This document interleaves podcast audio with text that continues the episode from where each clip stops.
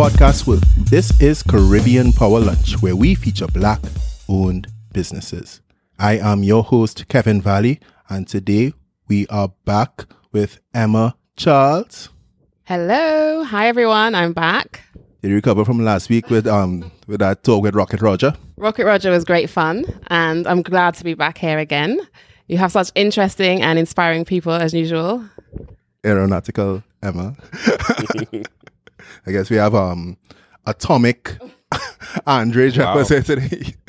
yeah, What an introduction. I'll take it. yeah. So we're talking to Mr. Andre Jeffers of Perception Management, Talent Management, Artist Management, Event Management. Mm-hmm. Andre, how are you doing, sir? Sure, doing well. Um, it's a privilege to be here. Such a distinguished company. Wow, wow, wow, wow. wow. Ah. Is this your acceptance speech? I know, right? First of all, I want to thank I you. Know, special. uh, I want to thank Kevin for bringing me on. But no, it's great to be here. Thanks for the opportunity just to talk and share my story and just have some good fun. So, yeah, I mean, it seems to me, I don't see much information on you online, yeah. but it seems to me that you have such an interesting story because you were an investment banker, you're a private equity professional, and all that. And now you're transitioning, Yeah. or you're, you're already transitioned into the media sector. So now you get to hang out with all these artists and celebrities people. and everything. so in a way, you're like my role model. So I'm gonna I'm paying Nice. close attention to you today. Nice. Well, pay pay attention, watch closely. Um, but um, yeah, and and you know, you made it sound very um deliberate. I, you know, I don't know that the move or the transition was very deliberate. I think as we get into this story, um, it's one of those entrepreneurial stories that was less charted out and more following passion, and then passion started growing into success. And then, as much as I tried to ignore the success and it got bigger and bigger, just decided to, to take a, a leap of faith. So, um, it'll be an interesting ride. Ready to rock. Let's do So, so you would say it's more serendipitous. Is that the word, Emma? Gee, My, That's my. UK dictionary. That's check me. Was it as a English on result of point, serendipity? Kevin. yeah, you know, it it it it started as um, I wouldn't say a hobby. I'd always been interested in music and the arts. You know, growing up, I would you know record the calypso monarchs and the soca monarchs on VCR and the local competitions, and you know look at performances. I, I just like the performing arts a lot. I like lyricism a lot. So everything from local calypso to rap and hip hop, the lyrics and the way people put words together always interested me. And then stage performances and how the crowd reacts to the artist. Do you write as well? I do. I do write as well. And so I actually, uh, I remember in um, in primary school entering the um, talent competition. Boys to College was the name of the R and B group that we put together. This is in. This is where this is. This is um. So I went to, to primary school in, in South Trinidad, a private school called ACGMS. Remember Boyz II Men, Kevin? Or was that? Yeah, you remember Boyz II Men? Of I, course I was about do. to sing. You know, I almost made me try to sing on this thing. Oh, good. Boys to College. I think my mom gave us that name. So that was the first foray into anything performance arts. Um, then I went to Naparima College and entered the Calypso competitions there. But thought nothing of it. It was just, this is fun. I How wanted did to you yeah. do in the calypso competition? Did well. I think I came second a couple times. I came first one year. I did What? extempo as well. So um, You could sing yeah, I except did on the. Yeah, on the spot. Boom. what? Um, so dabbled in it. It was fun. People knew me for it, but didn't really pay it much mind. When I went to Howard in DC, there's a big Caribbean base, not just a student base at the university. I think they said it's the largest Caribbean student population in the eastern um, US. So it's a big Caribbean student and second generation That's Caribbean population. It's a black school, right? Yeah, probably. Yeah, yeah, that might be right. Um, the black school. But You Washington, D.C. in general is very diverse. And so I ended up being the president of the Caribbean Students Association. And one of the things we did a lot of was cultural events. I was in the Caribbean Association. High Association. five. Rep, good rep. Um, I was in the Caribbean. so you had the most authentic experience. Yeah, yeah. I was in Jamaica, So- man. We tried to make it authentic. Exactly. So, and that was one of our Oh. mandates. We were trying to make the students feel at home. So we would do calypso competitions, extempo competitions, talent competitions, Caribbean parties, and I would always enter and make up original compositions, usually on the side of humor, with stuff people could relate to. Um, I have a couple of them online. I'll send them to you, Kevin. Be right. pretty interesting. Yeah, I, um, I might link them up in the, show, in the show notes. Know, be careful. but so I always had that side. Everybody knew me for that. I was always very studious academically, but I had that creative fun side. As you mentioned earlier, my path professionally was finance. Did investment banking in New York. Did um, private equity in, in in Washington D.C. And then when I decided to move back home, one of the tenants upon which I was going to move back home is I want to go home and do all the stuff that I never dreamed of doing except in my dreams. So like I want to go and just I like that. write a calypso song and try to get in a calypso tent. Wait, so let's let's go back a bit. So so you're in Howard. You're you're there to do a degree in finance and stuff, right? Yeah. So all this time, Singing extempo. yeah, singing extempo on the side, calypso on the side.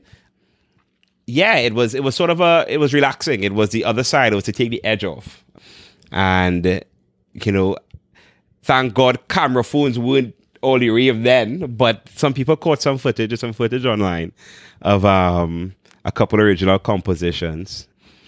But yeah, that was that and, and football. Those were the sort of the extracurricular things. I always had a passion.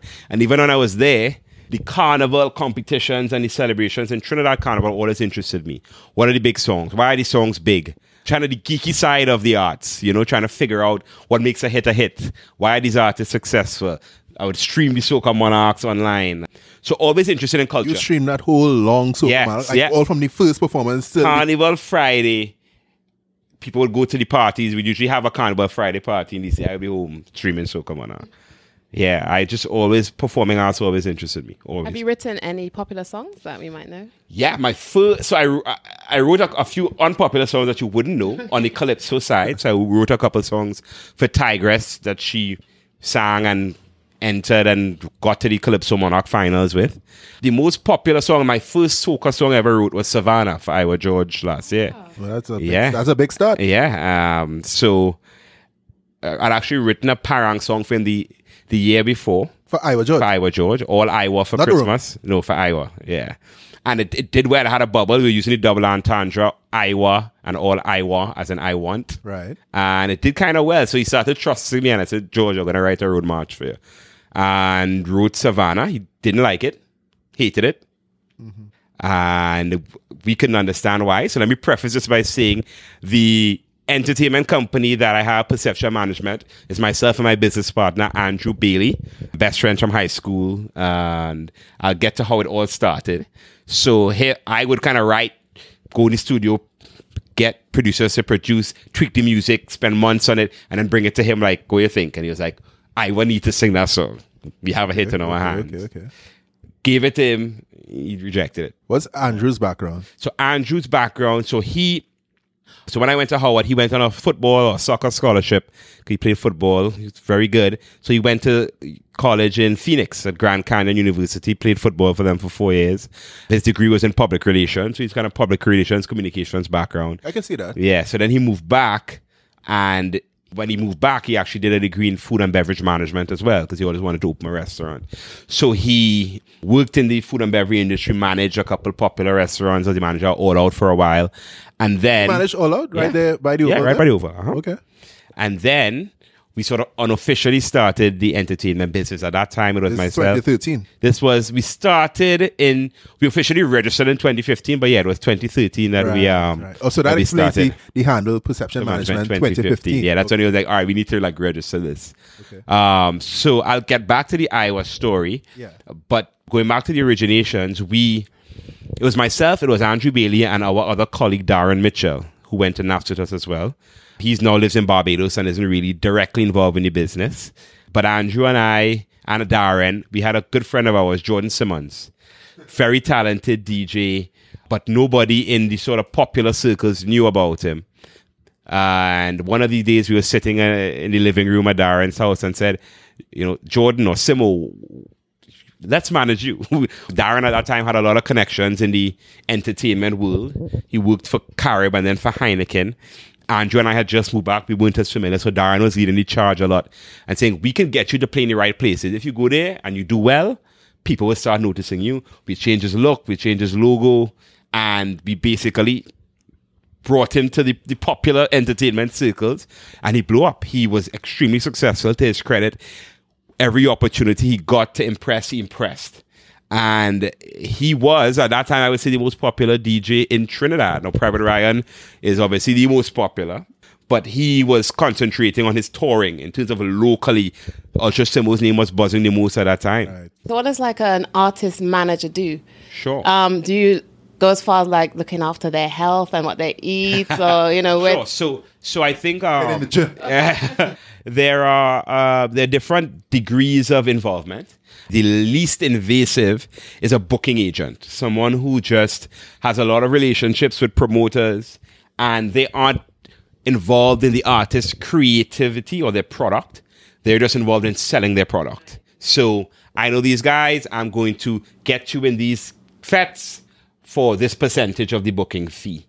And then there is management, which is a lot more involved, which deals with, you know, it can get as deep as, and we get very deep at perception, and that's what we pride ourselves on. For us, it starts with the artist's artistry. Now, we aren't artists, but between the two of us, we Yes, you are.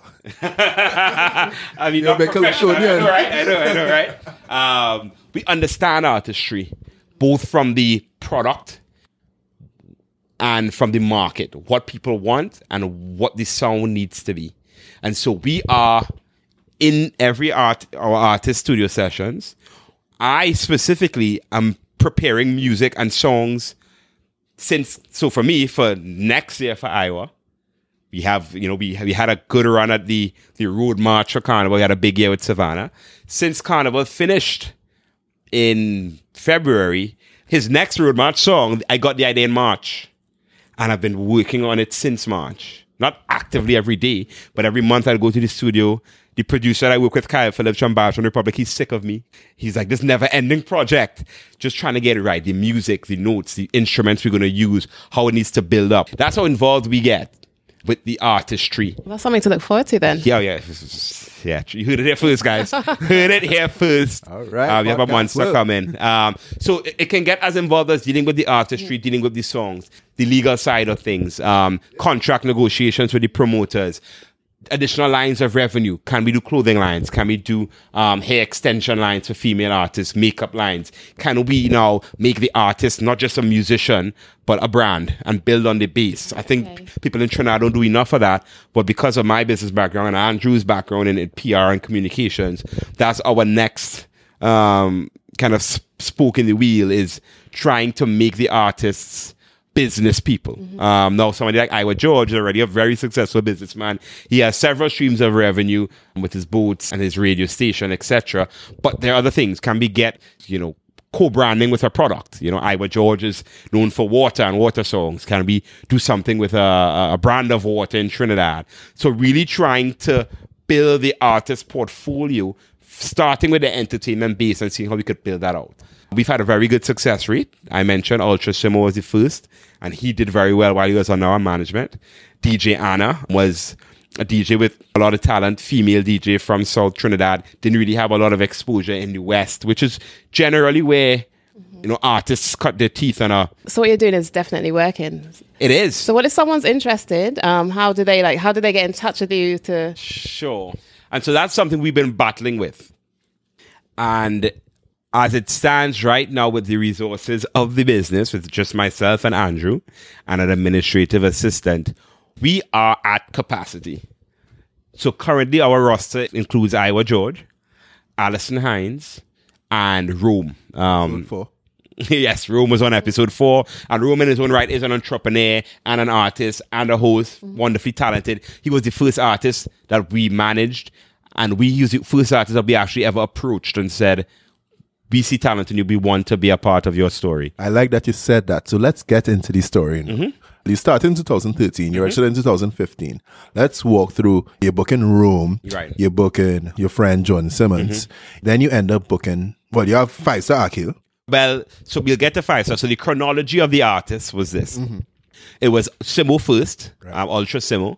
And that was just for play. We weren't, it was, no, we didn't have a That was your business name. brethren, so you That's say, all right. partner. People just knew us as the guys around Simmo. Then there was Anna, and Anna had a lot of success under us, and her visibility So you definitely started off grew. with DJs. just with- strictly with DJs. Okay. We had another DJ named DJ 868, David 868. So we had three DJs at that time. Mm-hmm. Simultaneously, and what was working for us well is that we were getting in the event management space. We had been helping Brian Lara. He gave us the opportunity actually to assist him in his fete. So this is another thing glossing over here. So you have all these big name connections. How you get these connections and how you all go around now, man. It's, it really is. It's I- I can't even say that you know I put myself in the right places, but maybe I do inadvertently. The Lara relationship actually started with Andrew and Simmo and Darren when I was still in the US. So this was early 2013. They literally were like, "Let's go up and drive up by Brian Lara house," and Brian Lara was right there on the driveway, Just like that? And they came out of the car. happen. Yeah, As in introduced doesn't- themselves don't to him. doesn't know your- Didn't know them. And he was like, "Come upstairs, have a beer," and started talking about what we do, who we hold are. on, hold on, hold on. Driving by Brian's These now. two strange men show up. I, three, three, three young, young guys show up. Brian was doing some work in the yard um, with some of the workmen at the slope, and they were just like, "Hey, Brian, pleasure to meet you. You know, we're big fans." And he's like, "Okay." He started talking. This is what we do. We involved in, you know, he's a DJ, whatever, whatever. He was like, "All right, I don't want to talk in this hot sun. Come have a beer upstairs and we'll talk." I like that hustle. Go on. Yeah, and they had a good conversation. Simmo at that time was now breaking out, and so he was like, "You know, my daughter having a party here next week. I do have a DJ. Come and DJ. I'll see if you're any good Oh, for free. for free. Yeah, come DJ for ah. free. Smart brand. Come Go. DJ for free. Yeah, exactly. I know, right? come DJ for free. See if you're any good. And that's how the relationship started. He did well. He had a corporate event at his house a couple weeks later, a Christmas party. He did well again, and then he was like, "All right, Simmo, I wait to play at my um at my carnival party." And by that time, I came back to Trinidad. I had met Brian. But at that time, it's time to pay, right? Yeah, yeah. Yeah, had no more At that point, it was like, Brian, don't good. overdo the thing, Brian. He's reliable, I know, right? Yeah, he's good. He's reliable. And then we started just helping Brian with the event on the night of the event or the day of the event, even the conceptualizing of it. So Simmo started blowing up. Anna started doing very, very well for herself. At that time, Benny at Rush Street had approached us to do a Friday night event at, at Rush Street. This is the guy who owns Rush Street. This is the guy who owns one of the large mas bands. Does Yes. he own the mas band? He doesn't own it. He's one of the shareholders. One of the Yeah, he's shareholders. one of the One of shareholders the Mas. Band, and he owns um, Woodford Cafe in Central. Right. So very, very, and has long, long history in entertainment. I mean, since Woodford Yeah. Cafe days in Port of Spain and beyond, he has strong relations with everybody in the industry. Um, at that time, Simmo was bubbling. So he kind of said, listen, I want Simmo here on a Friday. And we said, well, Benny, we actually do events. He can actually do the Friday for you. He's like, all right, let's see how it goes. Emma, uh, Emma just shaking her head. Emma, they're upselling. I mean, you wanna- you want to know part, Emma? You want to know? And yo, that those Friday nights out at our Street during that time, you've been to a few of them. What's that? That was This I've been was to a lot of them, yeah. when was this boy? Let me see. This was probably quite a few myself. this was probably 2016, 2015. 2015. 2016. Um, I would say maybe summer, and then we did it for about a year. For about a year, we were blown away by the success. We were blown away by the success. I think we've success. all crossed paths before. Oh, definitely, definitely. That Friday night upstairs in that, that Friday night was lit. Yeah, That yeah. Friday night was lit. Yeah, Good right. crowd, nice music. So we had all our DJs play there. So that became sort of the hub of perception. We had Simmo there, Anna there, David 868. Rome on occasion would come in and MC and host and mic. so that was the base. Yeah, that became the base. And we met a lot of people through there. Uh, Rashid, those are the days. I missed the Rashid days. I feel like there's a hole in Trinidad nightlife because of the indoor outdoor feel and the type of people I would. It was just nice. So Rome was the first artist that we we approached. This was during the time of One Wine. So this had to be maybe 2014, 2015. Right, because I know like around that time, Rome was still around the place looking for producers, looking for Exactly. looking for management and everything. very He was much. still very much hustling on his own. he was still finding, trying to find himself as an artist. I like that song One Wine, and he just we saw him perform at Fluid, and people didn't really know the song, but he performed the head out of it. And we said, "Yo, let's approach this guy. We never really managed an artist before, but let's." You know, let's see how this goes. And he sat with us, and he's a businessman. So he came with his notepad and said, fellas, let me hear what, what I have to tell me. Yeah. Rome loves to write. Yeah, let me hear what I have to tell me. And we said, listen, we see potential in you. He told us more about himself. He said, we want to connect you with the right producers, with the right songwriters to get your sound a bit crisper. And we want to help elevate your market, your push you. And he said, okay, I'll give you guys a shot. You guys sold it well. And that was three or four years ago. And Rome, we're still going strong at Rome. Rome's profile has grown. Rome is now the marshal of Parang. He's now the, the, one of the top Parang. I would say he's probably the top name in Parang in terms of people releasing new content. Obviously, the legends, the Scrunter, the Baron, but Rome is the guy that people look forward to his new Parang every year. He's one of the top hosts in Trinidad, weddings, corporate, one of the most versatile. I would say he's one of the most versatile entertainers in Trinidad, and the sky's the limit for that guy. Um, Andre, uh, so, so where do you see perception, or where do you want to see perception going? And who are your big competitors? Sure. You know, people ask us a competitor question a lot, and I, I never have the right answer. Where do we see perception going? As much as I think it's great to have a long term strategic or a five year view, I don't have that yet for perception because I never envisioned perception management It sounds very evolving. being um being what it is now. Honestly, we really kind of stumbled upon it and, and realized we were good at it. You know, right now, as I said, our catalog is you know Rome, Iwer, George, um, Alison Hinds, and so in the next kind of three to five years, I would like for Iwer and Alison as sort of more mature artists with catalog to sort of reinvent themselves with new catalog. So have sort of a nice run of four or five hits that they can now draw upon in the latter years of their career and also make sure that there can be side businesses that sprout out of their entertainment influence. So setting them up for the last 10, 15 years of their career well, from a business perspective and artistry perspective. Um, with Rome, just helping Rome, just kind of being Rome's advisors, his sounding board for all things entertainment, even business. We have some really interesting things and projects. Some we can speak about, some we can't speak about coming up with Rome in the next year, two years, three years. And really just building that partnership. Rome is Rome is as responsible or even more responsible for his success than we are. Rome works very hard. He's assiduous. He is driven, and we are just his support system, to be honest. It sounds like you guys are going to have a big impact on the music that we're going to be hearing in the next, you know. Yeah, Few years coming. I, I think for Carnival, for Christmas and Carnival, Christmas 2018, Carnival 2019, you're going to see that Rome, Iwer, George, and Alison and Hinds are going to be the artist names that are going to be calling. They're going to have big ears, huge ears. You should hear some of the stuff we have for Alison. You're writing songs for her too? We're not writing for Alison because my writing style I don't think is there for Alison yet. Usually takes me being around an artist for a while to even get their vibe. My top two artists of all time before I managed Iwer George were Michael Jackson and Iwer George. So I was studying Iwer George. I could tell you everything about Iwer George catalog from way before I even managed him. So when people who knew me as an Iwer fanatic in Howard and in Naps know that I write and manage an Iwer George, no, they can't believe it. Before you came at Savannah, Right. for 17 years, Iwer, Iwer did not have a, a road march song. Yeah. Until, was it? A wake up in the morning and I just realized. Yeah, yeah, Carnival. Right, right, right. yeah. And um, the way Savannah happened, we were fooling around in the studio. I was trying to write a, a water song for Iwer. Of course. And I was working with Kyle Phillips in the studio and a, another young kind of creative, Bjorn Graham. And I was trying to, because I'm not, I know what I want things to sound like, but I'm only now learning how to articulate them to people who are musically inclined, right? Like, I want this to sound like this, but to translate it can be difficult. Emma, he coming over with a soca just now. you know. Andre going to sing a listen. I had know. my time in the front line. My one year, I'm good. Um, so we were playing around, and I was trying to have them create a beat for a demo I was doing. And then Bjorn played some chords. I was like, yo, forget what we do now. I want to write around that. So we build out that beat. I wrote a song called Weatherman. It was a bad song to her. Eh? A mm. bad song called Weatherman Where do you tune? on the rhythm, I was saying, nah, I don't want to water song. I want road march. So I said, all right. This was like in July, August. So I said, all right. I wrote another song on it. He wanted a road march. yeah, he, was wanted like- to come back What, up. what he was saying was the sound of it. It felt more road marchy. Right. It felt more like road power, not like he'd like his water songs to be kind of jab, more jab jab influence, right? Right, right, right. This one was more like you know the the, the, the, snare and the, the, the, the, tempo of it felt more like a you call it a, a traditional power. So it's our road march.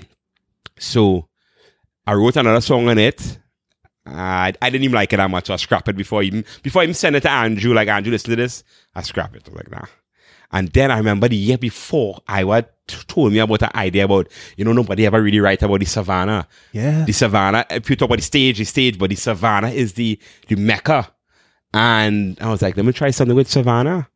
And yeah, piece by That's piece. my um, daughter's favorite song. by the Uh, high five, daughter. her, Great hits. her name is Savannah as well. Oh, serious? Oh, God. She does- there's extra vibe from it. Oh, to Savannah. So yeah. when she heard the song, she say, Mama, we and uh, wrote it piece piece and as it was coming together I was like this this gonna make an impact nobody else thought so the producers are like nah I don't really see what you're seeing but I'll work with you other people listening was like mm, not really Well, the amount of like- plants that got outroot, uprooted because of the song. the senators certain people in the industry people with confidence I wouldn't call the names but big ones yo listen to them demo there fellas it's not you know fellas this is good you know Serious. You know who real champion it and who was giving like that last minute feed, like, all right, this good? Brian, Lara. Lara is usually be like, you're right, and I make something you right. Usually you don't really take more now. Oh, so Brian's your partner now. Yeah, we good, we good. So we were up by him by the end, like, Brian. drive down my Brian. All right. And see what He's like, Brian, um, listen to this song now. He said, right, it come to my head. But on that kicks now, he wasn't really, um, he don't really take me seriously in that regard yet. So when I, when I played for him, and you listen, this is the demo. This is before I even recorded it. Recorded. It's just the, the demo version. And he was like, you write this? I was like, yeah. And he was like, yo, that song, that song bad. I was like, Brian, is serious? He was like, no, that song bad. I left there and night. He, the next morning he messaged me, he said, send me, I want to let Russell on them here, a lot of people. Mm. And he was like, that song bad. So I was like, if Brian, who usually would, would I would jokingly never thought Brian dismiss would me, have had yeah, this impact, exactly. yeah. He was like, yo, that song bad. Feel Brian coming out with soca too. Just so when he go. when he validated it, I was like, all right. So we we we sent it to Iwer. George, we had a road march for eh? Send him it. Send him it a day pass. Two days pass, we ain't from Iwer. Like, wait, boy. You know, you send a girl a risky tech. yeah, text. yeah, yeah. Yo, come out with man. It's like red. You just leave it on red. yeah, boy. They seen them two blue ticks. Yeah, blue ticks. So as we were like, um, we call him George. He talk about some other stuff, and he was like, George, you, you, you listen to the song? Yeah. I already know, fellas. I don't really like it. He wanted something more job job. We couldn't believe it. We spent two days thinking like, okay, I guess we had to sell this song. We sell it. We not letting this song waste. This song bad. And then he called back like the morning that we were contemplating who could sing the song. Call like, fellas, uh, don't, don't hot up all your head. I listen to the song properly. Let me record it. Let me do it. I was like, yes, thank God. So we recorded. We do have the little press release to try to get people like, oh my God. He didn't even know we were doing the press release. He called us like, fellas, people call him a phone. What going on? So we did a press release saying he coming to win a road march. You have a big tune coming, build all the hype, release it that day. And people fight it on. Get a real fight, or a negative Serious? comment. Oh my, you know, go to the first set of comments man I get. If it got if it got a hundred comments on YouTube that day, Boxing Day, seventy five percent of them were this is madness. This this not good at all. I well you had us waiting up all night for this. Terrible. This song madness. No the singing terrible, the vocals terrible, the production terrible, the writing song like a nursery rhyme. Burn it out. So I was like, so my ear's bad then. And slowly with every performance, we just started putting on footage of him just performing it and people going crazy. And it just built it, built it, built it. Started downtown. It started building the up uptown fetes. And by January, it was all the rave. Mama, we reach. Um, and so it was a it was a great year for us. It was a great carnival season, a great year, a learning experience. We didn't win. We came second in the road march, but that won't happen again. But tell me something. How come you? How come? Like the Iowa model, right? Was mm-hmm. why is it more like a one song model? So you see, like his comment. Right, uh, let's say Machel. Right. Right. Everybody mm-hmm. know who mm-hmm. Machel is. So you see Machel come out with a repertoire of five to eight, Yep. up to twelve songs and all. Why is it that I will come out with just one song and just kind of ride that song? I don't know if it's deliberate, but maybe it's, it may be efficiency, right? Music is not cheap, and for Iwer, and I can't speak directly. It's not like he ever told us I only going to do one. But Machel is different out of that. So Machel Right. would say, listen, I'm going to invest, I'm going to do 10 songs. So he would usually give you maybe two power songs, a whining song, a jump up song, He have a four or five, He have a set yeah, four or five sure. groovy. He have a release formula Yep. as well. A everything. couple collabs with some people you never really heard about before. He would usually do collabs. When he did the Angela Hunte collab, when he did the collab for um, these guys. Run these- African yes, guys. exactly. Right, yeah. right, right. And so he usually has a big catalog. I always a little bit more efficient. I would say he he tries to feel feel out the vibe of the carnival, and then he usually give you two or three, two or three songs in the carnival and hoop one stick. I don't mind the approach. I prefer it for Iwer because I know once we hit with it, and now I have a lot more confidence that when we do this song, this song will hit because of how involved I am in it. Until I fail. So far, I think we learned a lot last season that we will incorporate this season to make sure he has another strong, strong year. Do you incorporate any of your um, investment banking skills, or is it completely just In- gone? In no, for sure. Throw Um, away them spreadsheets, man. for sure. Um, because you know, outside of the entertainment business, I still do consulting, valuation, business modeling. So I still do have that corporate side. But even in entertainment, just general professional, just being a businessman. So we're in talks with uh, one of our artists about a distribution deal for them to be the sole distributor for a product in their territory. That distribution contract comes in. I review it, look through it. I would know how to mark it up. Now, obviously, I would, uh, you know, I would lean on my friend who is a legal prof- in the legal profession as well, just to make sure that I cross all my eyes and dot my T. But I can review documents and have proper context and opinions, so no one needs to be included, what not needs to be taken out business always helps, right? Mean, just having a proper business background always helps. So maybe not investment banking specific stuff, but being good at PowerPoint, being good at doing proposals for the artists, for perception management, to pitch, to do events, or to get sponsorship, or to have this person be endorsed by this brand. Business writing, numbers, those things never. They, they can be incorporated in any sector or segment for sure. It's another similarity between what you do at perception management and what, what we do in investment banking is that you'll have to manage two relationships on either side, right? Yeah. So you have to manage the client relationship and you'll manage, okay, well, investment banking, you have an investor on one side and a, Yeah. Mm-hmm. and a client on one side. In perception management, you'll have the client on one side who's the people who booking you guys Yeah. or booking your artists, and Yeah. then you have to manage the artists on Yeah, the other side. it's- so I guess it's that's kind of similar balance. You're right, and I never, I never really thought of it, but it is a balancing act. So what the client is like the investment portfolio or something. I gu- Kevin. guess so. So, so, so for No, I think his portfolio is more like, all right, so I have Iwer, I have Alison, I have Rome, Mm-hmm. yeah, and well, divest of all the DJs, right? You don't, you don't, yeah. We you don't. do I mean, we still have anymore. great relationship with Simmo, with Anna, because they were, you know, uh, Simmo was friend friends, right, first, right, but- and Anna we grew into a friendship, and um, she works very closely with Simmo now. Simmo does a lot of the emceeing for her, so um, yeah, still have great relationship. and you're moving into a lot of the um, M and A's, aren't you, in terms of the branding and products? I guess so. Yeah, exactly. so it, it all does work, but it is a balancing act. I think every artist is a different personality, and that at times you need to nuance and understand how to balance dealing with each room. It's very different from Alison. It's very different from Iwer. Rome's needs are very different to Alison's needs. Very different to Iwer's needs. How do you manage it though? Because it's you and Andrew, and I want to come back to how Sure. you're able to land Iwer and Right, yeah, sure. I want to Mhm. come back to that, but how do you manage it? Because Rome. Rome has events to host every Yeah. almost every week. He has, Mhm, a- he has mhm. wedding books Yeah, months sure. Mm-hmm. in advance and everything. During carnival season or during Christmas season, he has Right. all these parang performances and Right. stuff to make. I see you in New York, Barbados, Yeah, yeah. Amsterdam, yeah. It's a, San Diego. It's a lot. Um, it's a lot. I think um, because each artist is different, it allows us some flexibility, but that is something that we want to increase our representation. So I'll give you an example. So Rome generally very hands-on. So we don't need to be at all of his hostings. He would go, he would liaise with the promoter, he would collect the check. The check's usually in our name, he give it to us. He's usually good at that. Where he needs support or where we need to now start aligning and going to the gigs is when the Christmas season, the carnival season comes around. He has performing gigs. You want good footage and especially during the Christmas season where he has three, four, five events a night. He needs somebody to go with him to deal with the promoter. He can't do all of that and perform. It's different when it's just a one-off, a hosting or a wedding. He can go host, but when it's multiple a night, he needs that representation.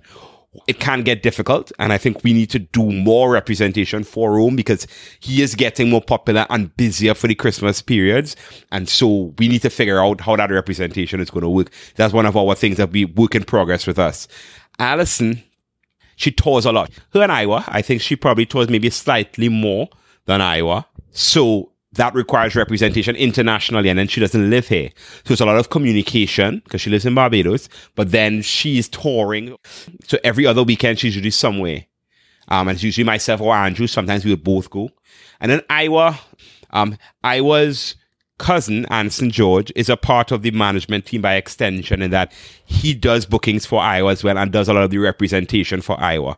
He had been Iwer's manager previous to Perception for quite a while. He has a ton of relationships in the industry and obviously his family. So he does a lot of the representation. And then sometimes Iwer just picks up himself and, and, and does it. He's been doing it longer than we have been alive, right? He's 30 something years in the business. But for Carnival, it gets difficult because a big part of, of success for Iwer is footage, is people seeing that his songs are having the impact on the crowd it has. The I know you're the footage guy because I will see Iwer mash on the stage or Alison Wine on the stage singing Yeah. and so. And you, I'll see you in the corner there with You- you camera a phone. footage. I mean, social media at age is all about people seeing the impact the artists have, top of mind. And so that's very important. So it's difficult to manage all of it.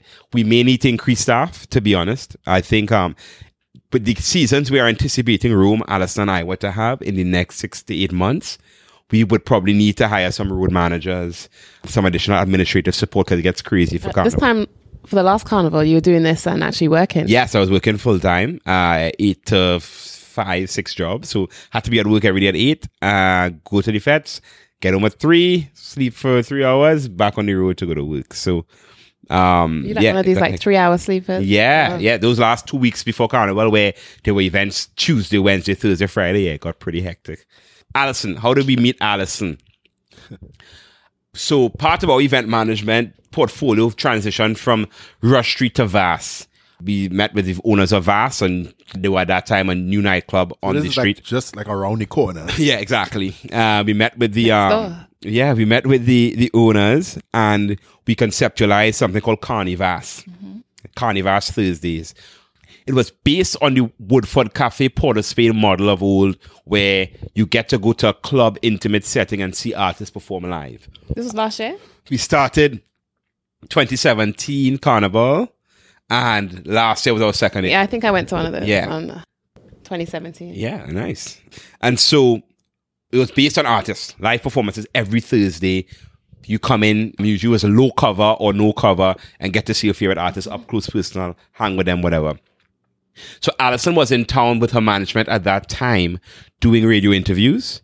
She was doing one at Iwer Station. Andrew works out of Iwer's radio station or his office on Maraval Road. Ah, so she saw, he saw her and was like, Hey, Alison, pleasure to meet you. This is who we are. This is what we do. We'd love for you to Andrew is a yeah, yeah, yeah, yeah, yeah. Andrew is he's, he's excellent at that. He would strike up that conversation, make that introduction, and make that link. So he said, "So we do. Would love for you to come by. It's later today. Come sing a couple songs. It's been a while since Trinidad has really seen you like that. Come." So she was like, "Okay, I'll talk with my manager and see." The manager declined. She said, "No, Alison Hinds. She has a brand. Not do nothing for free." Because at that time, it was like, "Just come do it for free. Couple songs just to get back out there." She was willing. The management didn't want it. We understood. She said, "Hey, but I'll still come. I'll still come see the vibe, build the vibe." That night, we had Kes, Voice, Preedy. Machel was in the building. He didn't perform. Machel came to the event. that was a lit night Okay. place was ram, scram ram. Scram and ram. Alison was on stage with us just watching the performances. And then all of a sudden, when the MC introduced Alison Hinds in the building, the crowd started singing Roll It Girl a cappella. Like everybody just on cue. So she was emotional and she was like, wow. She was like, Alison, you have to touch the mic. So she went, she sang a couple of songs, they gave her mad love. Emma, they tricked her. Exactly. After the interview, I'll show the clip of that performance. Okay. We had a videographer there. And so she had a great time. We were talking about what we do and whatever. And she actually went out the next night with us, just kind of around Port of Spain. And she was just talking about her career and whatever. Because, I mean, we were fans, right? And we were telling her this is what we do. She hadn't had the success in the local market, in Trinidad market for a while. She had been touring successfully all these years, but somehow in Trinidad, it wasn't really working for her. And so by the end of that trip, so this was like in December, I want to say, she said, I'm coming for the week before Carnival, December 2017, 2016. 16. Okay. I'm coming for the week of Carnival. I have one gig. We said we're going to get more gigs here. We didn't have any official arrangement. We just say, mm. yo, Alison Hinds, you're coming for one gig? Nah. We're going to talk, call promoter and say, yo, book Alison Hinds. We have Alison Hinds, wherever, wherever. We end up getting like three or four more gigs on now in that week. And at the end of it, she said, I want you to represent me in Trinidad. And then a year later, it was like, I want you to take it on my full portfolio. So now Okay, we so manage she fully. you represented in Trinidad, and she'll have the, the Her current management, yeah, represent not just Okay. Barbados and globally. And And, globally? Yeah, they would do all the, to- all the tours. This is just kind of Trinidad. And uh, after a year of performance, we are now managing a full portfolio. I portfolio. want to know Excellent. how you, Well how you done. able to kick out this man. I don't know. I think um I think our performance speaks for itself. I think we are professional. Um, I think a lot of times because it's entertainment, people feel like you don't need professionalism in it. Uh, there are a lot of creatives in entertainment, which is what makes entertainment good and fun. But at times, the business and the professionalism can be overlooked. And so I think people just gravitate towards Andrew and I's sense of professionalism. When we joke around, we kick around. But when it comes to the business, we treat it Like a from a business. so yeah. the way we dress, the way we would speak with the artists, the way we would articulate our plans to them, and the fact that we do what we say we're going to do. She loved that. She said one thing that drew me to you all was that you all said what you were going to do, and you all were pit bulls for me and did what you all were going to do. Said you all did it. You all the accountability in business is something that doesn't exist everywhere. yeah, you have to deliver. Exactly. You have to live in business, mm-hmm. budgeting, all that. You have to hit your numbers. You have to. So when you make promises, you kind of say, well, didn't happen. So we were very professional in terms of delivering what we said we are going to deliver, having postmortems of seasons. Mm-hmm. Okay. This is what went well. This is what didn't. This is what didn't go well. This is what I think your song needs to be like next year. Like we're into it It sounds like you got good systems in place as well. And unofficially, mm-hmm. unofficially, but just kind of naturally. And I think as we grow, we want to kind of incorporate them and make them more formal. But it's just our background mixed with our being in touch with the entertainment. I think now we're so in touch with the local entertainment scene, like we know. Like we hear a song we don't know that's gonna hit. We know when an artist is gonna have a big year based on how he bubbling in December. We know when stuff might fade away. We know what an artist needs. Man, if he only had this, he would have gone from a mediocre year to a great year. Or this is why XYZ is having a great year. So we really study the business of the soca and entertainment industry in Trinidad and regionally, and now as you grow internationally and seeing how how do you break into the European market? How do you break into the music festivals in Europe where soca isn't based on familiar songs, it's based on your stage show, it's your growing. performance. Though, It is so growing There's definitely absolutely room there. ton of room there. How do we, you know, start doing European club scene? How do we start making music to, to break into that? You know, so I think we've mastered. I would say we mastered the Olatunji local X. Factor. exactly, stuff like that, right? Like so out, like left field, and and he's, he's killing it. Yeah, you should have seen it. So Jesus manager on Facebook the next day. Uh, You want bookings for Olatunji? right, right. Call me. And Watch now, all of a sudden, Olatunji's songs playing on the radio John. more. His songs playing on the radio more. He getting booked a lot. Like he was booked for the CPL final in Brian Lara. He's the first artist I saw booked for Soca and Mocha next year. This is just based on him being on X Factor. When I saw him go on X Factor, I was like, that is just, Yeah. uh, that was just Genius. an amazing genius, genius, move. Yeah. genius. Especially for somebody such a performer. Something Alison and the team we were talking about. Alison was here recently doing some recording and so on, and we were talking about Olatunji and the performance, and we, and something we said we take for granted here how many strong performers we have in soca because the relentlessness of the crowd demands a strong performance. The bar set high. The bar set high. So you could have the most popular song. If you come in and not giving us that energy in the Caribbean, we'll stand up and watch you. And that's funny because I looked at the Olatunji performance and like, okay, well, it's good. I mean, it's a Mm-hmm. Right. normal soca performance. Exactly, I'm that. exactly, yeah. Simon, They and were wild. They were like, oh my goodness, amazing. they were He's amazed. superstar. They were amazed. But it's We because see more of that. to, to be successful as a performer in soca, your performance had to be up there internationally, right? If you ever hit song internationally and you go on tour, you could stand and deliver your song, and everybody's Side screaming step. every word and they're going mad for you because the song's so popular. That's not what it is here. Your song could be popular. What you have for me? What you doing? You have to have the have performance, to have stage it. And that's presence. ingrained in a lot of the top artists, especially somebody like Olatunji who could dance, who have the look, who have the personality. And yeah, so I was just same thing you said. It was like it was a solid performance, right? Right, yeah. But to Simon and to the UK, it was this man is an absolute global superstar. Superstar. So good, best of luck to him. hope he hope he continues to do well. So again, looking at your portfolio, Mm-hmm. looks like you're overweight in soca. Yes. So, do you have any plans to diversify? You want to expand into other genres or so? Um, maybe I, you know I haven't we haven't given it much thought. Again, all of this is sort of happening before our eyes. I wouldn't turn on the right opportunity, but I would need before I take on that artist, I would need to think through a strategy. Andrew and I need to think through how we can make this work.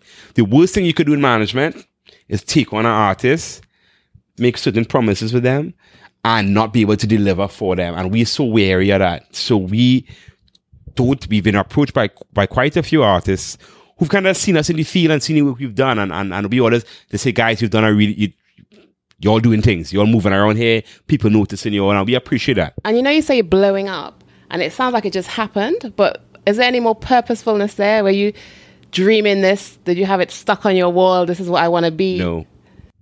It just happened. It just it happened, and while it was happening, we lived in the moment and we mm. did the best job we could do, and that apparently is a very very good job. Definitely room for improvement. I mean, there are a ton of things we know we need to work on as a management team. There are a ton of things we could have done better when we when we look back at the season or how this could have gone for artists or a mistake we might have made it to artists. Ton of room to grow. By by all means, not just tooting out. We made mistakes along with our successes. But I think we're in a place now where we're like, we're zoned. We're zoned in on next. Like we, you're gonna see every art. If one artist out of the three artists even have a mediocre season, we taking that on us. So we taking it personally now. So, you said he made a lot of mistakes. You want to share a story of one of the, Sure, one of the bigger absolutely. mistakes in this? No, like, tell it to us like we're watching it in a movie or something. Sure. Uh, uh, huh. No pressure. I In, in think the middle of um, a movie, you know, the bad part? I think, and, and it's, I, it wouldn't be. This is more. This is less of a one specific mistake and more of a uh, general mistake. And I, I can call names.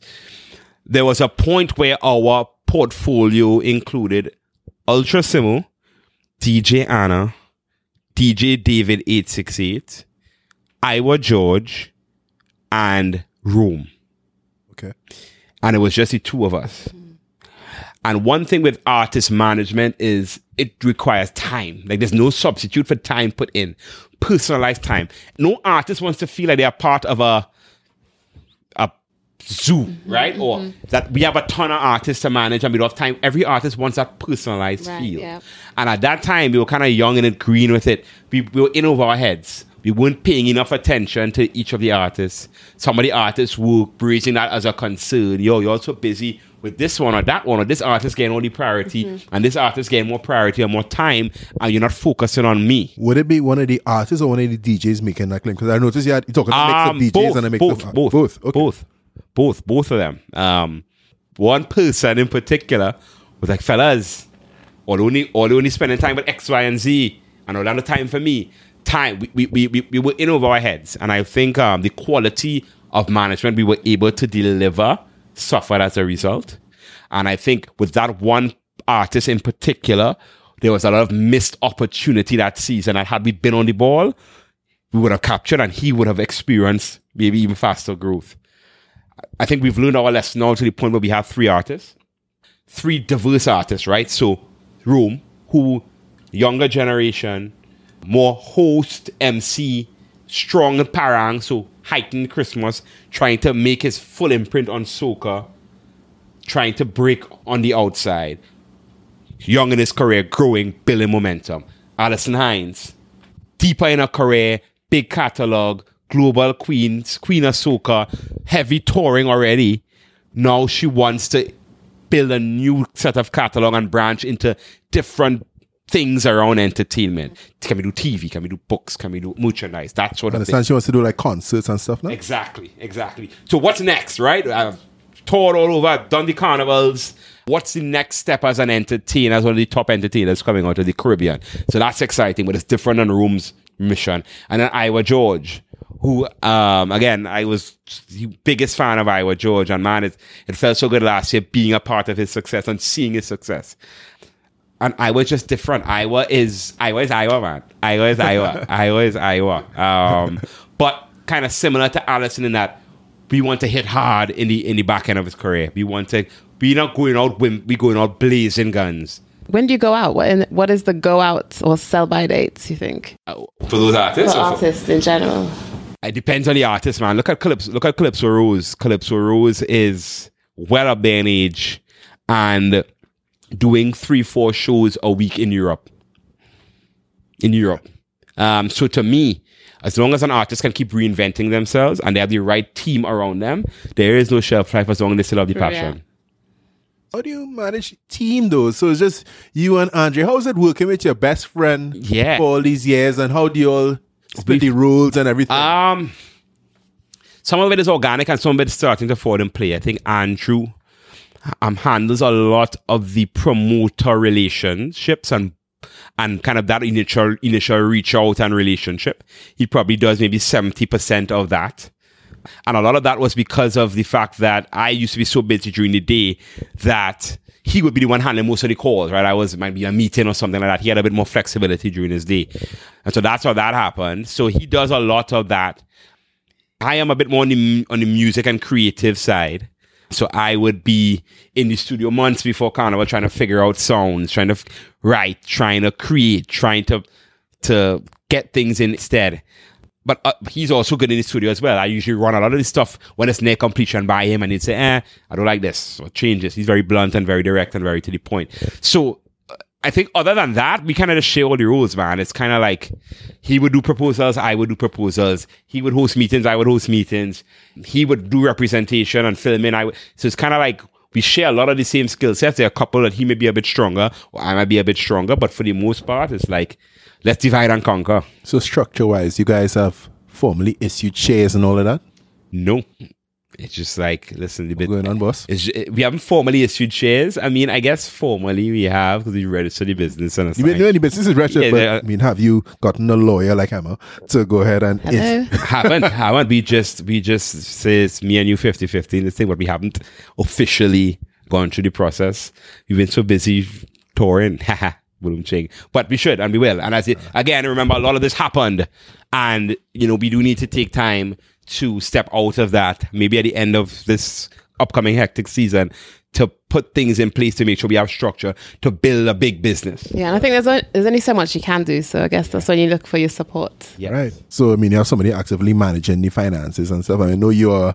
a financial expert. and Yeah, it's expert just, it's just marketer and all us. It's just us. We're managing the finances, we're managing the ins and outs, we're managing all the business transactions, and music being producers, money coming in from promoters. We're doing it. We're doing a lot. We're probably doing a little too much, to be honest. I mean, that's what I'm getting to. So, in terms of capacity, like how do you, if you want to scale, you want to get bigger?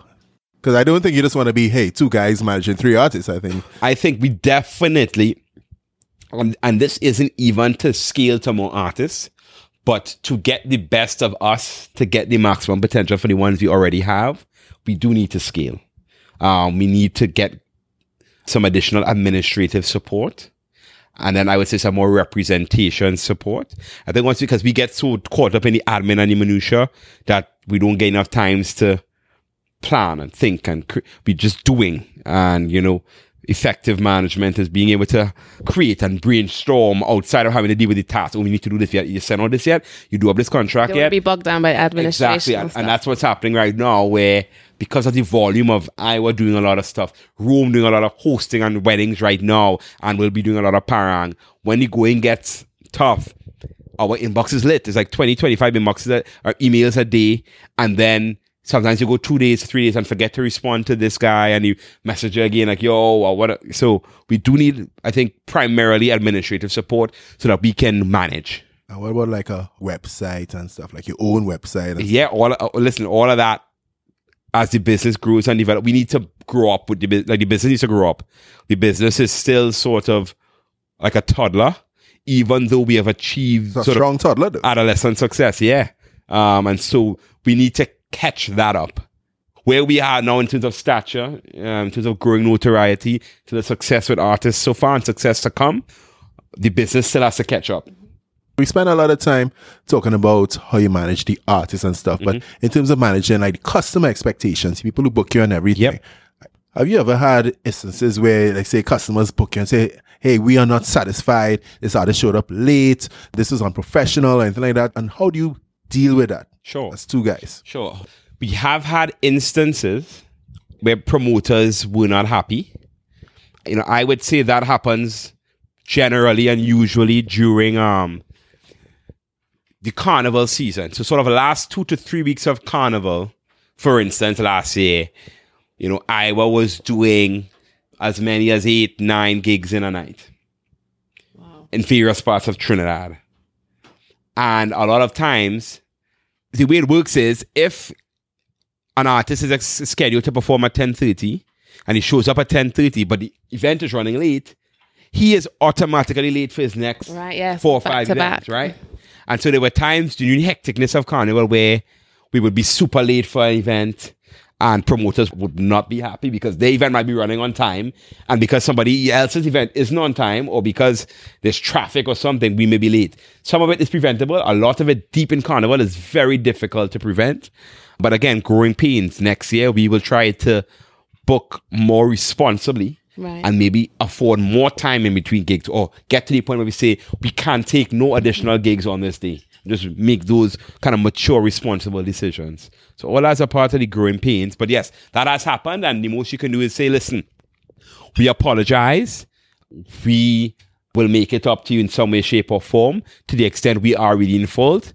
So maybe the next time you will get priority in terms of time. Maybe the next time we may give you a discount on the booking.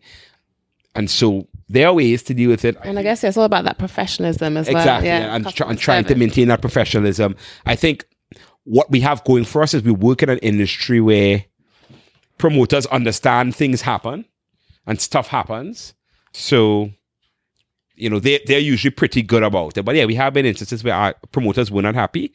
And that's the part of the business that's not necessarily the nicest part of the business, but it's a part you have to deal with as a manager. It's not all fun and parties and so on and so forth. It's a lot of work. That sounds very stressful, Yeah, actually. people say, "Oh, you get to go all the fetes for carnival. For, you get to go all the fetes for carnival for free, and it must be fun and exciting." Uh, at, at a point, it's work.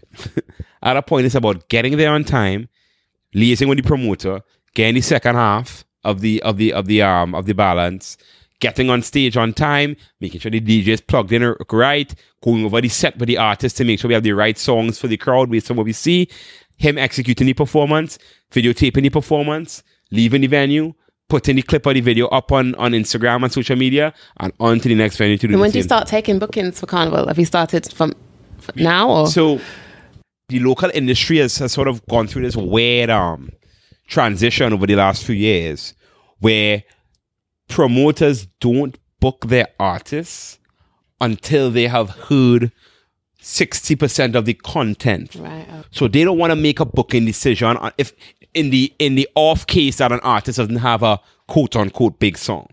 So now booking decisions by promoters are made on the strength of songs. So you would find that none of the events have booked anybody. Now there's some events that yes, they usually would have Machel no matter what. They know Machel coming with consistent quality. They know, you know, nine times out of ten Machel has two or three big songs for the season. And he is a big draw. So a lot of people they know they have been Machel already. But outside of that, um, a lot of times promoters tend to wait and see. And so given that it's a late carnival this year in the beginning of March, Soca probably won't start being on heavy rotation on radio until December. And so you probably would find that promoters aren't making booking decisions until mid to late December and January. So it all happens while it's going on. yes. But I mean, I, I still think it's really exciting how Carnival is blowing up globally. Yes. It is exciting. And there's so many different places you can take it. so many different places you can take it. I mean, and, and we have artists going to Japan. I know, shout out to Five Star Akil. He was in Japan recently. Um, They have Carnival in Japan now? they um they don't have carnival per se, I don't think, but No, they have one in they ce- Nigeria. they celebrate carnival culture in a big way in Japan. Soca DJs like DJ Anna have been to Japan Right. quite a lot. Bunji and Fay-Ann would in Japan. DJ Puffy just came from a Japanese and a whole East Asian tour recently. So soca music is big in, in Japan and environs. In Europe, I mean, all over the world. I mean, soca music is is blowing up all over. Carnivals are popping up. There are places like I've learned of so many places that have carnivals. How was Rotterdam? Rotterdam was so fun. That was probably the biggest crowd that uh, one of the yeah probably the biggest crowd that um, I have stood in front of It was like 35, 40,000 people in the streets I was of at um, Rotterdam. Notting Hill um, Nice. last one. hmm Yeah. Well, of course, you were Well, not this- in Hill. Rotterdam was. I mean, Not I lo- always there. I love Rotterdam as a city. I, you know, if I were, if I had to go live in Europe, I think so far based on the city I visited, I would go there and base myself. I love Rotterdam. Yeah, I mean, I was looking at that video and that crowd Yeah, it was, was amazing. amazing, amazing And again, crowd. you were in the background. Yeah. supporting it on your- on the Amazing stuff. crowd. They appreciate music in general. They have really good talent. Like the Alison was the headline, but she performed second to last. And there was a Dutch band, a kind of rap band that performed after her. I forgot their name. They were incredible. And the crowd was lit. So Rotterdam was amazing. Sounds exciting. Yeah, it was exciting. Sandy, we did San Diego Carnival this year. It's only, I think, the second or third year of existence.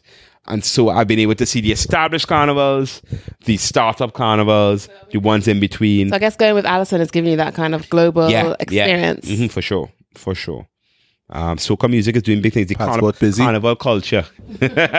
Yeah, exactly. Uh, the immigration officer starting to, to, yeah, you travel a lot, don't you? Like, yeah.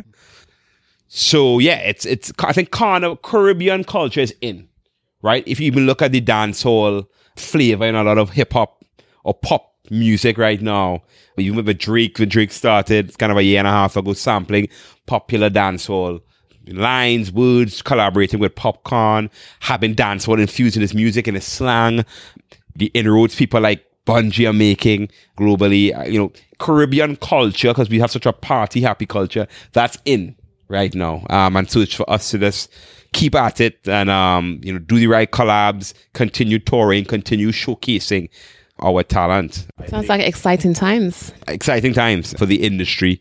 You know, what I like seeing is that we have a nice crop of young artists, um, young soca artists keeping the genre alive. Um, you know, with a, a, a new brand, when you hear kind of the voice and the Nailahs of the world, you really think that soca has a bright future. in your quiet time when you sit down and you dream of the future and you think about, hey, boy, this is the way I want perception management to go. What do we see? What are we looking at? I think we are looking at a full service entertainment company that provides services that allows creatives to handle their business better and to bridge the gap between business and creativity locally, regionally, and globally. Where we have found our success, we've realized, is the fact that we can speak to the creative side and speak to the business side and have a vision, big vision. So we want to be that entity that is able to nurture talent from the region and help them become business minded and globally minded for both their art and the business of their personality and them being them and taking that on a global stage. So you want to have artists in Coachella, two or three artists in all the major music festivals Under perception management. under perception management. We want to be doing conferences hosted by perception management, um, regional and, and global conferences. We want to be doing conferences in the Western world talking about Caribbean culture, soca music, dancehall music, uh, fusing that together. We want to be at the forefront as the world starts accepting and the world starts developing a love for our culture. We want to be the ones to present that to them and tie up the business end of it so it's not exploited. In season one, when I asked that question, hey, where do you see yourself? Where do you see a business in the next X amount of years? People give their answer. And usually my follow up question mm-hmm. would be, okay, so what would it take for us to get there, for you to get there? Mm-hmm. And because in season one, a lot of the businesses I interviewed, a lot of manufacturing companies Right. and stuff, they manufacture products and sell it on shelves or so. They're responsible. Well, if I could get financing, Right. I could get money. Right. But your business is more of a service business. Mm-hmm. and a relationship business. So, what will it take for you to get there? To get next to get, step? Yeah, Sure. I think a couple of things. I think one we touched on the right support. So adding to the team in terms of not necessarily the artist team just yet, but adding on the business end of things, giving Andrew and I the room to start thinking strategically about growing the business and the reach. So I think that's one. Um, so that's, I think that's step one as well. I think step two is global success with our artists. So once the artists get out there, once we build their catalog, build their exposure, get them global hits, not just regional hits, global hits, we then start making inroads because we see with Alison, with Iwer, with Rome, once you start getting into certain places, when our artist is in a, a venue and it's before the gig or after the gig, we not drinking, having a time. Andrew and I backstage, shaking hands, trying to meet who's who, introducing people to the artist, taking numbers, following up. That is what we do. We not there on liming, we not there on none of that. We there on business. Your own sightsee and all these things. Nah, because we, we especially like in Trinidad fetes, we've probably been to 80, 90% of it. We know what it's like. We know what the setup of the stage going to be for this fete. So we go in there, we network. So it's going to require us having the liberty and the freedom to network, to think strategically, to have global breakout years with our artists to get that notoriety and those international contacts to really start establishing our brand. So it's really time and opportunity. Time and opportunity. We are not, I would say that for that vision to to be fulfilled, we are not capital constrained for that. Excellent. That's That's, time and awesome. That's awesome that you're able to bootstrap your own vision and bootstrap and well continue to bootstrap your business and continue to achieve such high levels of success. Yeah. You know, just based on relationships and everything. Let's talk advice. Sure. So, you know, so let's say we have some people out there in those offices with those spreadsheets, hashtag me. Mm-hmm. How do they get to where you're going? I'm sure they daydream about Right. about all these creative endeavors as well. You know, maybe they might pick up a microphone and start a podcast or something. Right. Blue ching. plug, plug, plug. Podcast work. So, so how how do they get started in building their creative dream Sure. if they're naturally Sure. I would say, um, and my advice is sort of very practical because I come from practical first. I have had a previous entrepreneurial endeavor that didn't do that. I mean, there was there were successes, but ultimately didn't fulfill its potential, and I was doing that full time. And I think one of the issues with that was that it was capital constrained.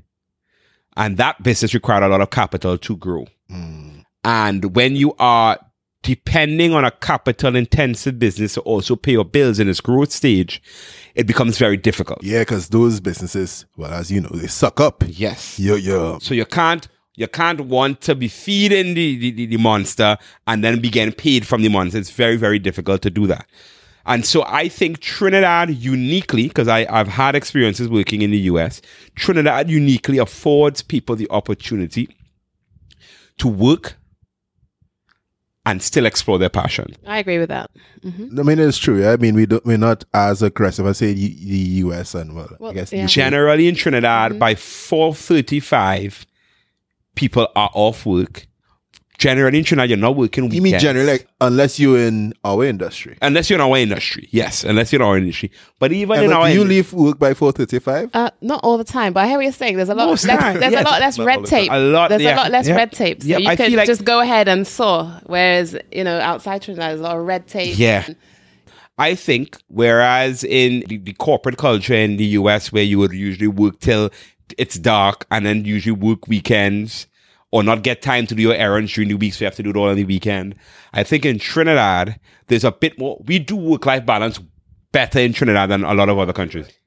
So my advice to creatives who are working right now is to understand that for the startup, for the beginning, for the entry level of you pursuing your passion, it does not necessarily require you to quit your day job. You would be surprised how many hours a week you can salvage to put into your passion if you are disciplined. Mm-hmm. If you cut out the liming, if you cut out the, the Netflix, Oh, cool. if you cut out the, the for men who play game, if you so cut out I the can't gaming, watch Insecure and This Is Us. you would be surprised if you really went through your weekly schedule with a fine tooth comb. If you cut out the sleeping in on the weekends, you would be able to carve out an additional 15 to 20 hours a week to dedicate to your passion. But because you want to do everything else, then you think, okay, well, the only way I can get this off the ground is if I don't work from 8 to 4. I mean, you see why I don't have a TV in the cabin? Exactly. Exactly. So I would say one. Watch Netflix on your computer then. exactly. So let's get away from Don't that. try that. exactly. exactly. So I would say I would say one, look through your week and find the areas that you spend time outside of work that you don't need to spend and start dedicating that to your passion because it becomes very difficult in the early stages of pursuing your entrepreneurial visions when you want it to pay you because most entrepreneurial visions creative manufacturing um, anything, they tend not to be able to pay you in the first couple of years. If you are an artist, you want to be a new artist, people not paying you for the first But couple. your entrepreneur vi- practice paid you in your first year, no? It did, but it did not. It did not fully. Uh, It didn't compensate Right. for my full time job. I, I, if if I if my first year I was not working full time, the business would not have done as well. I would have been making decisions based on I need money now, That's an excellent. um, That's and not point. for the long term strategic growth and health of the business and the relationships. and your partner was also working. Exactly, he was also working. Yep. So it was never a perception management has to pay my bills. It was a perception management is an avenue where we can explore our passions So it was a nice and build a business. Yeah. So I think that's one of the reasons why it does so well now. So my advice would be, and this may not apply for everyone, see what time you can dedicate outside of work. Listen, exploring a passion takes discipline and sacrifice. If you need to cut out your Saturday night or your Friday night liming, if you need to cut out your sleeping in late on a have to wake Saturday up at morning, 3 o'clock in you the need to wake up a little earlier. Listen, listen to the stories of most of the successful entrepreneurs, and there will be war stories before the glory stories. Listen to the stories on Caribbean Power Lunch. Exactly, exactly. Let's just go through them here. So I would say one for the first year or two, try not to make your entrepreneurial endeavor your main source of income. Because then you would start making better decisions for the business. It's almost like a a, a bank. And you know, your first few years you are working on building your depository base. But if you are building it and then having to withdraw the time, there will never be capital for reinvestment. There will never be capital for growth. There will be opportunities you can't take advantage of because you keep scraping the bank account for the business. So I would say keep working, cut time in other places, get the passion or the creative thing off the ground, and see how long you can do the two of them at the same time. When it comes to a point where you cannot do the both at the same time, explore the opportunity to take a leave of absence from your job. Six months leave of absence. You will be surprised eh? if you are a valuable employee. You may be surprised how someone would rather not lose you indefinitely. And you say, listen, I need to be gone for six months. Either you say no anytime I need to go, or you say, okay, I'll get into it in that that's time. really, really good advice. Yeah, they, most people would rather not. If you tell them six months, they would say, "I don't want that to happen," but the alternative is me not coming at all. So it might be easier to find an intern six months and go hard for that six months, and then make an evaluative decision then. Mm-hmm. So I would say do it in increments. It doesn't always have to be jumping fully in the water. Test the waters because a lot of the time desire for finances can kill an early entrepreneurial dream. A desire to make money, a desire to withdraw money can kill an entrepreneurial dream early on. For sure. A big lesson I've learned. Can't rap any better than that. Podcast World, Cabin Studios. This was Andre Jeffers of Perception Management, Yep. co-host Emma Charles. Hey, yeah, this was this was great, guys. Uh, really appreciate the conversation. great. Um, and um, Kevin, you know this. You know, I remember when you spoke to me about you starting up the venture. I think it was in Vass. Yeah, we in, Uh, I what- think it was Carnival. Yeah, it was Carnivas. Yeah, look how look how comes you full drinking? I was circle. like, yeah, I know. wake up on my shop." yeah, I started and um, great venture. Uh, just keep on keeping on, man. I I see this blowing up to the point where we're gonna be in the studio with cameras. and It's gonna be live streaming, and it's gonna be on TV because Don't forget his global audience. Exactly. because listen, all the main media in Trinidad is looking for content.